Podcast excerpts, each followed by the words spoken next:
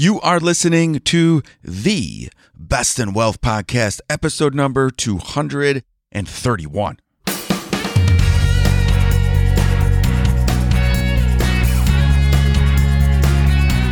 This is the Best in Wealth Podcast, a show for successful family stewards who want real answers about wealth and investing so we can feel secure about our family's future. At the Best in Wealth Podcast, we think differently about wealth and investing, and you should too. Well, hello everyone. My name is Scott Wellens, and I am your host of the Best in Wealth Podcast. Now, this is a show dedicated to helping real people, that's you, my friend, build real wealth so together we can take family stewardship to the next level.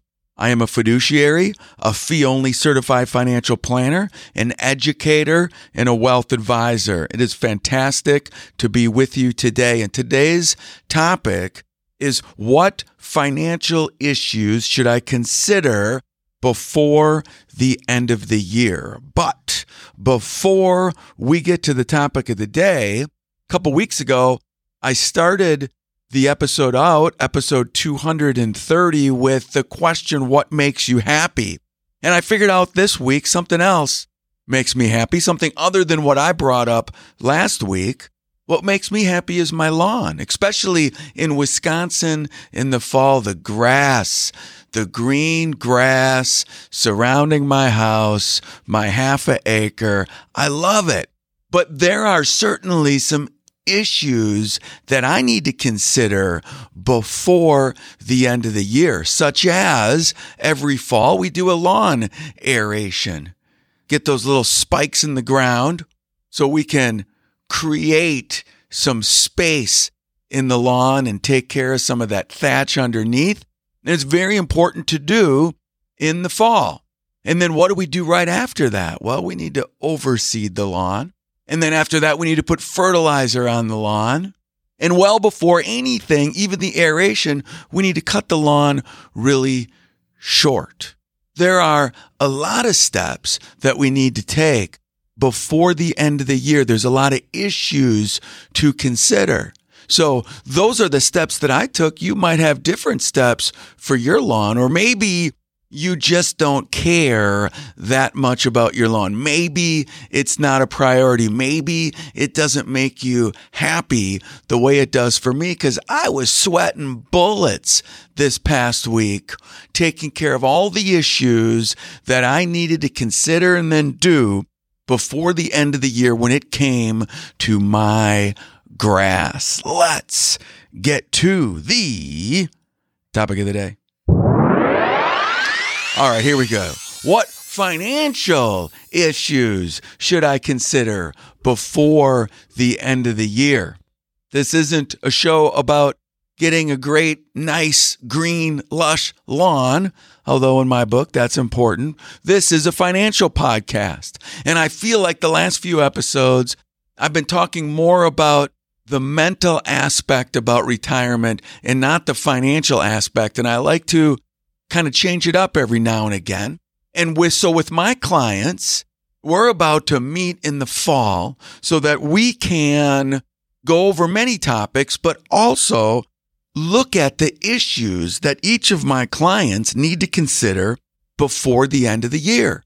Because there's a lot of things that we need to consider and then potentially do if it fits within your financial plan before the end of the year. Because after the end of the year's up, it's too late.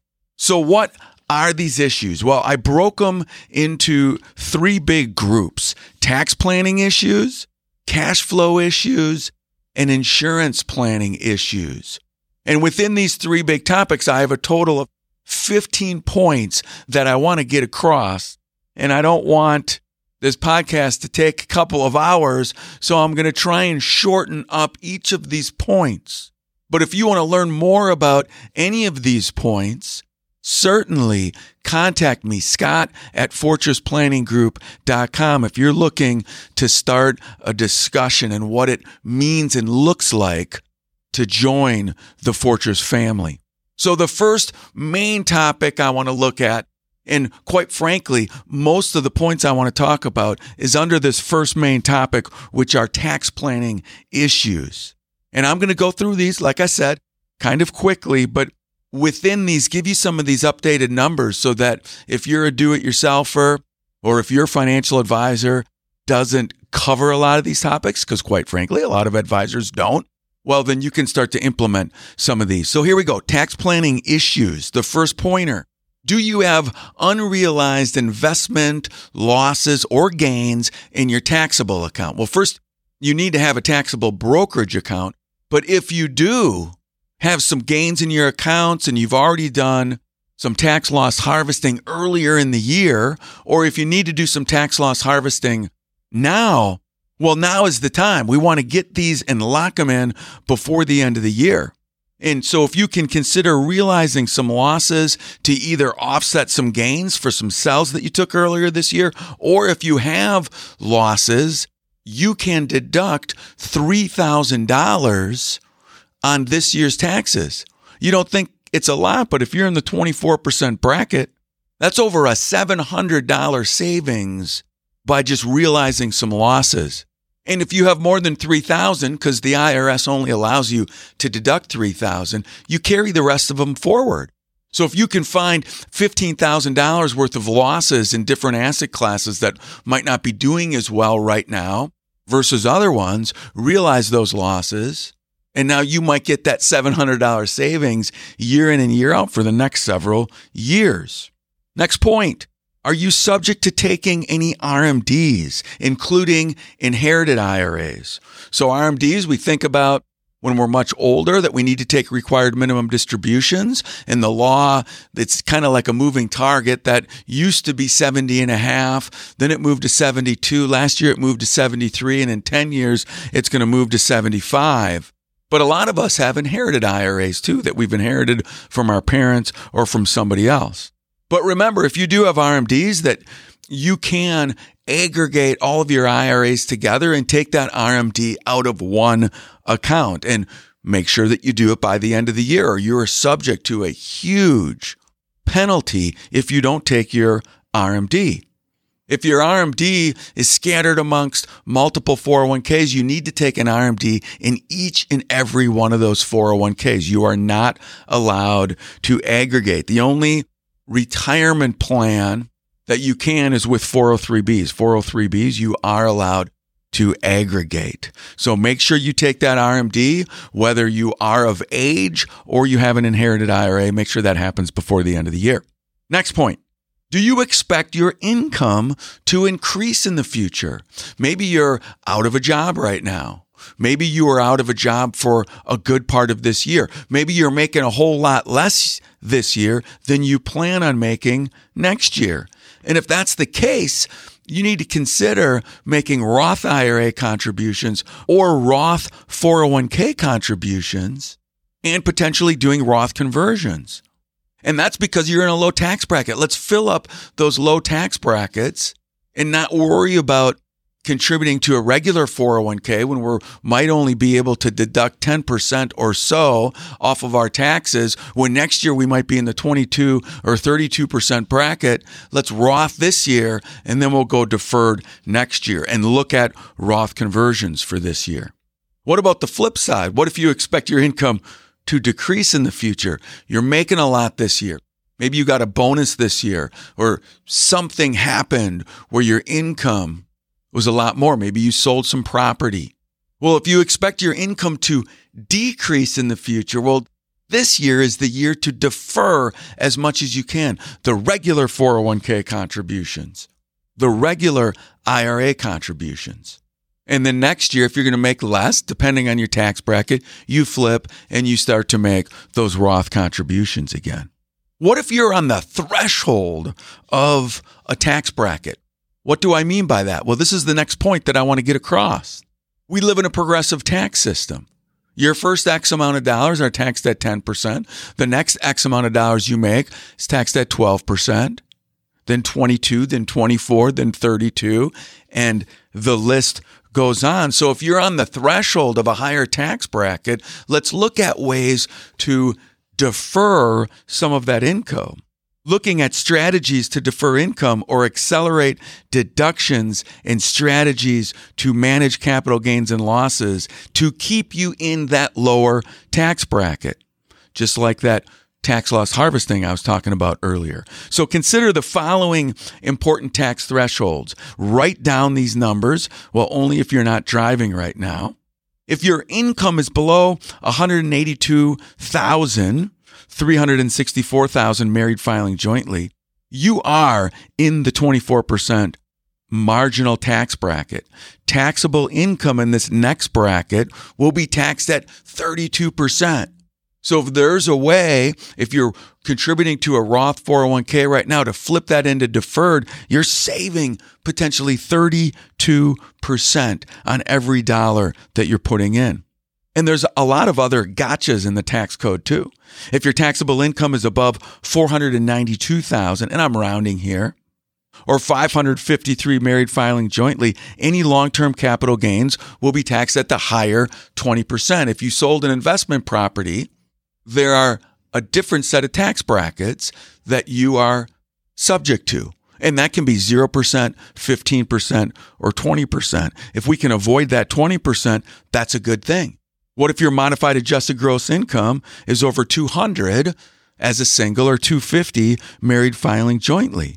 Then you might be subject to the 3.8% net investment income tax. That's a gotcha. If we can avoid that, that's a good thing. That's why tax planning is so important. If you're on Medicare, consider the impact of the IRMAA surcharges. If you make over a certain amount, now you have to pay more for Medicare than your neighbor. So let's tax plan and make sure that you are not subject to these higher IRMAA charges. Medicare Part B costs the average person about $165 a month this year. But if you don't play your cards right, you might pay double and not even realize it. All right, next point in the tax planning. Are you charitably inclined? If so, and if you're older, think about the qualified charitable distribution. Once you turn 70 and a half, and you must turn 70 and a half, you are now allowed to give directly from your IRA to your charity. Why is this important? Because the standard deduction is so dang high that when you make charitable contributions, you're not getting the benefit. For the most part, you're not getting the tax deduction. But if you give right from that IRA, think of what you're saving. You're not paying taxes on what you otherwise might take the money out of your IRA, then give the money to charity. Now you're not getting the benefit. The other benefit of giving right directly from your IRA when you turn 70 and a half is it lowers your required minimum distribution in the future. The other point that you need to take a look at is consider if you will be receiving any significant windfalls that could impact your tax liability, such as an inheritance, some restricted stocks vesting, some stock options, maybe a bonus. And if that's the case, let's take a look at your withholdings and make sure that you don't get stuck with a big tax bill come April 15th. If we plan it out right now, there will be no surprises. If you bury your head in the sand, oh, I promise you, there will be surprises. Now, stick with me. I got a couple more points in the tax planning issues, and then we'll move to cash flow and to insurance planning, which there's a lot less to think about. But the next tax planning issue I want you to consider is if you own a business. So, all of you business owners out there, consider the following. If you own a pass through business, consider the QBI deduction eligibility rules, the qualified business income deduction. Because there are some businesses that you are in where you can fully take advantage of the QBI, which is a 20% tax break. But in a lot of other service orientated businesses, that starts to phase out as you start to earn more income. So we need to make sure that you're paying the proper estimated taxes. If you have business expenses, consider if it makes sense to defer or accelerate the costs to reduce overall tax liability. Once again, if you're on the threshold of a higher tax bracket, let's accelerate some of these expenses. If we think next year we're going to make a lot more money, let's hold back and accelerate some of these expenses next year. And finally, when it comes to tax planning, have there been any changes to your marital status? And if so, consider how your tax liability may be impacted based on your marital status as of December 31st. If you have a spouse that has passed away this year, you are allowed to file married filing jointly.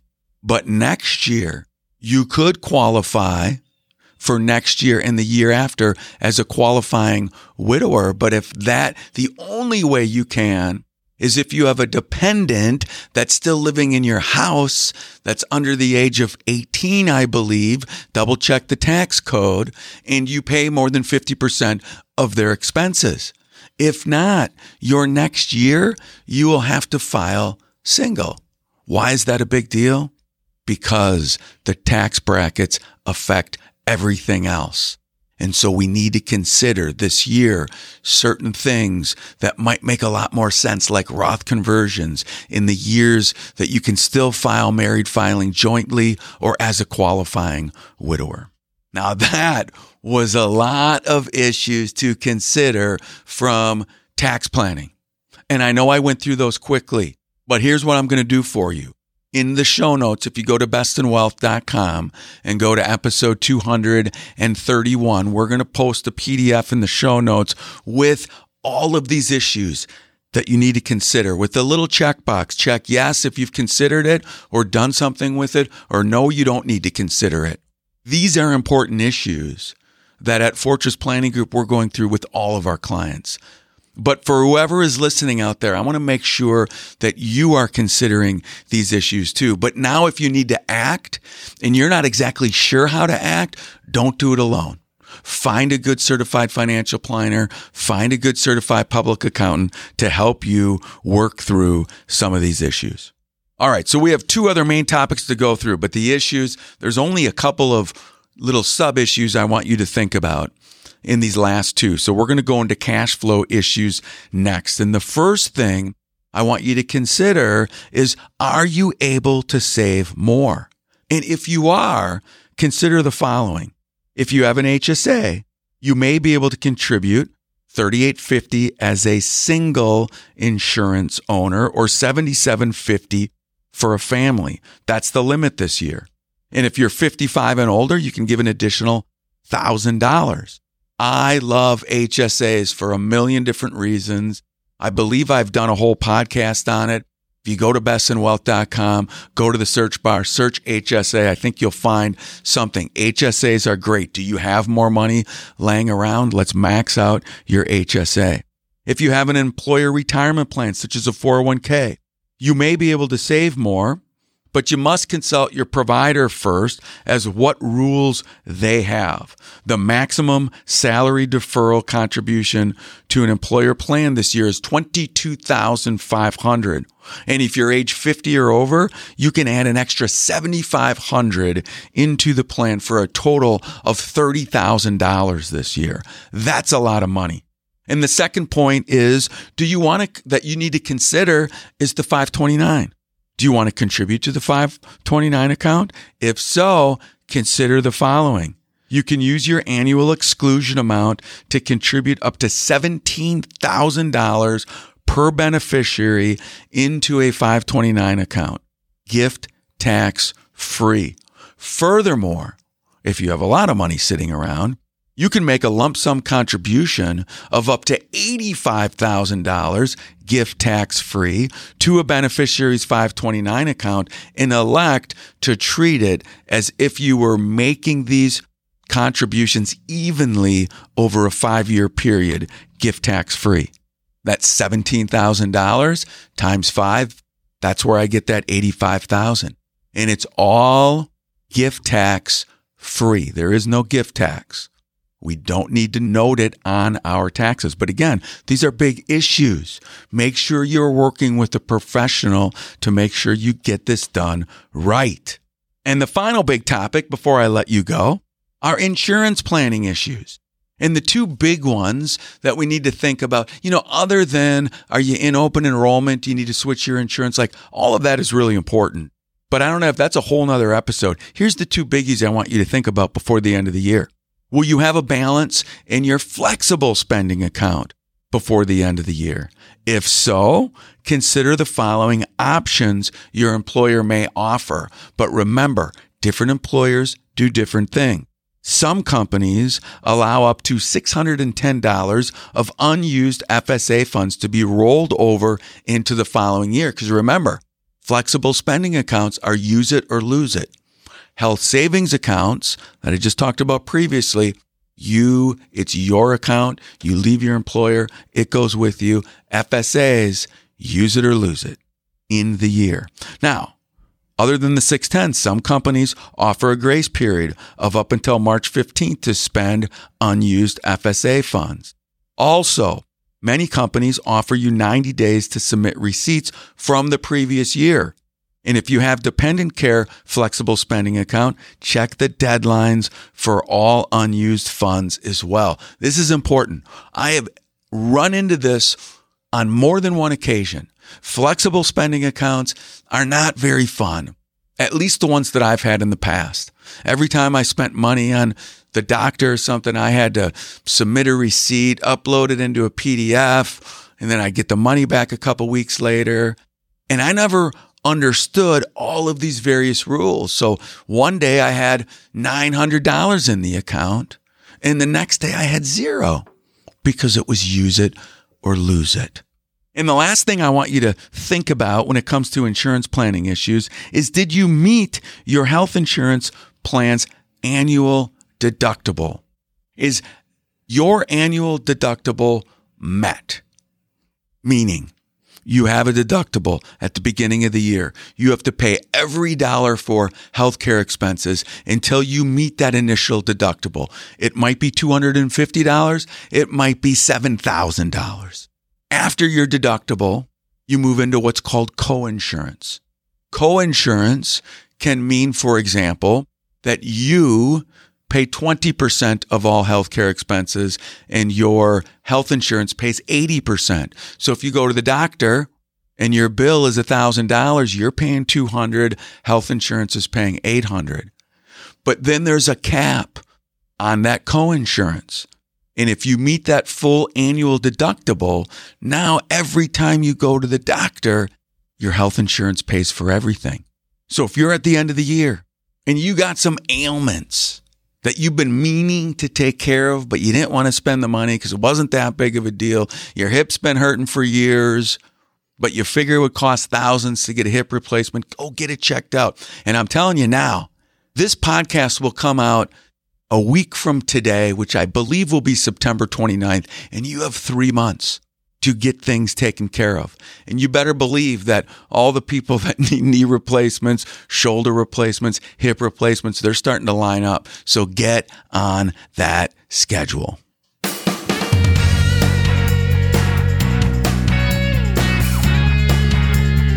You know, later today, I'm going to sit back and have a drink and look at my lawn. I'm going to look at my grass. I'm going to think about how hard I worked on it this week. I'm going to think about all the steps I needed to go through. I'm going to think about what if I didn't do what I did when I did it? Because it was all timing.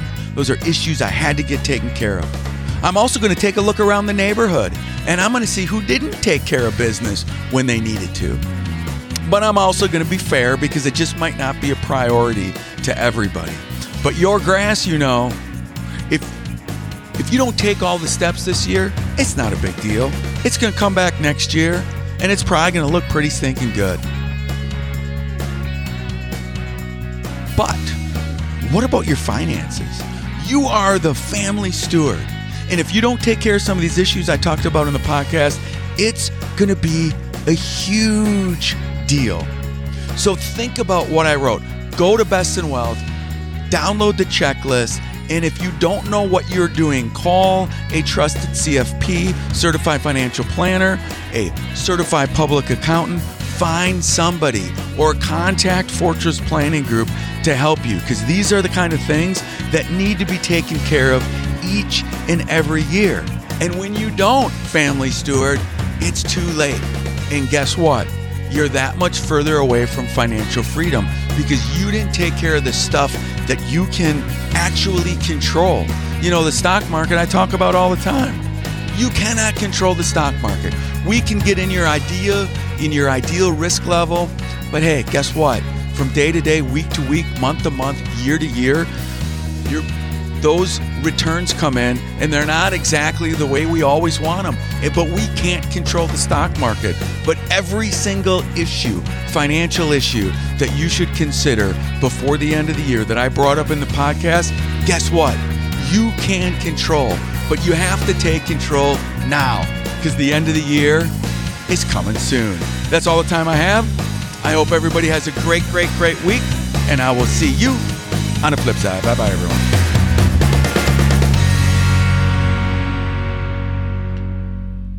The Best in Wealth podcast is hosted by Scott Wellens. Scott Wellens is the principal at Fortress Planning Group. Fortress Planning Group is a registered investment advisory firm regulated by Securities Act of Wisconsin in accordance with compliance with securities laws and regulations. Fortress Planning Group does not render or offer to render personalized investment or tax advice through the Best in Wealth podcast. The information provided is for informational purposes only. It does not constitute financial, tax, investment, or legal advice.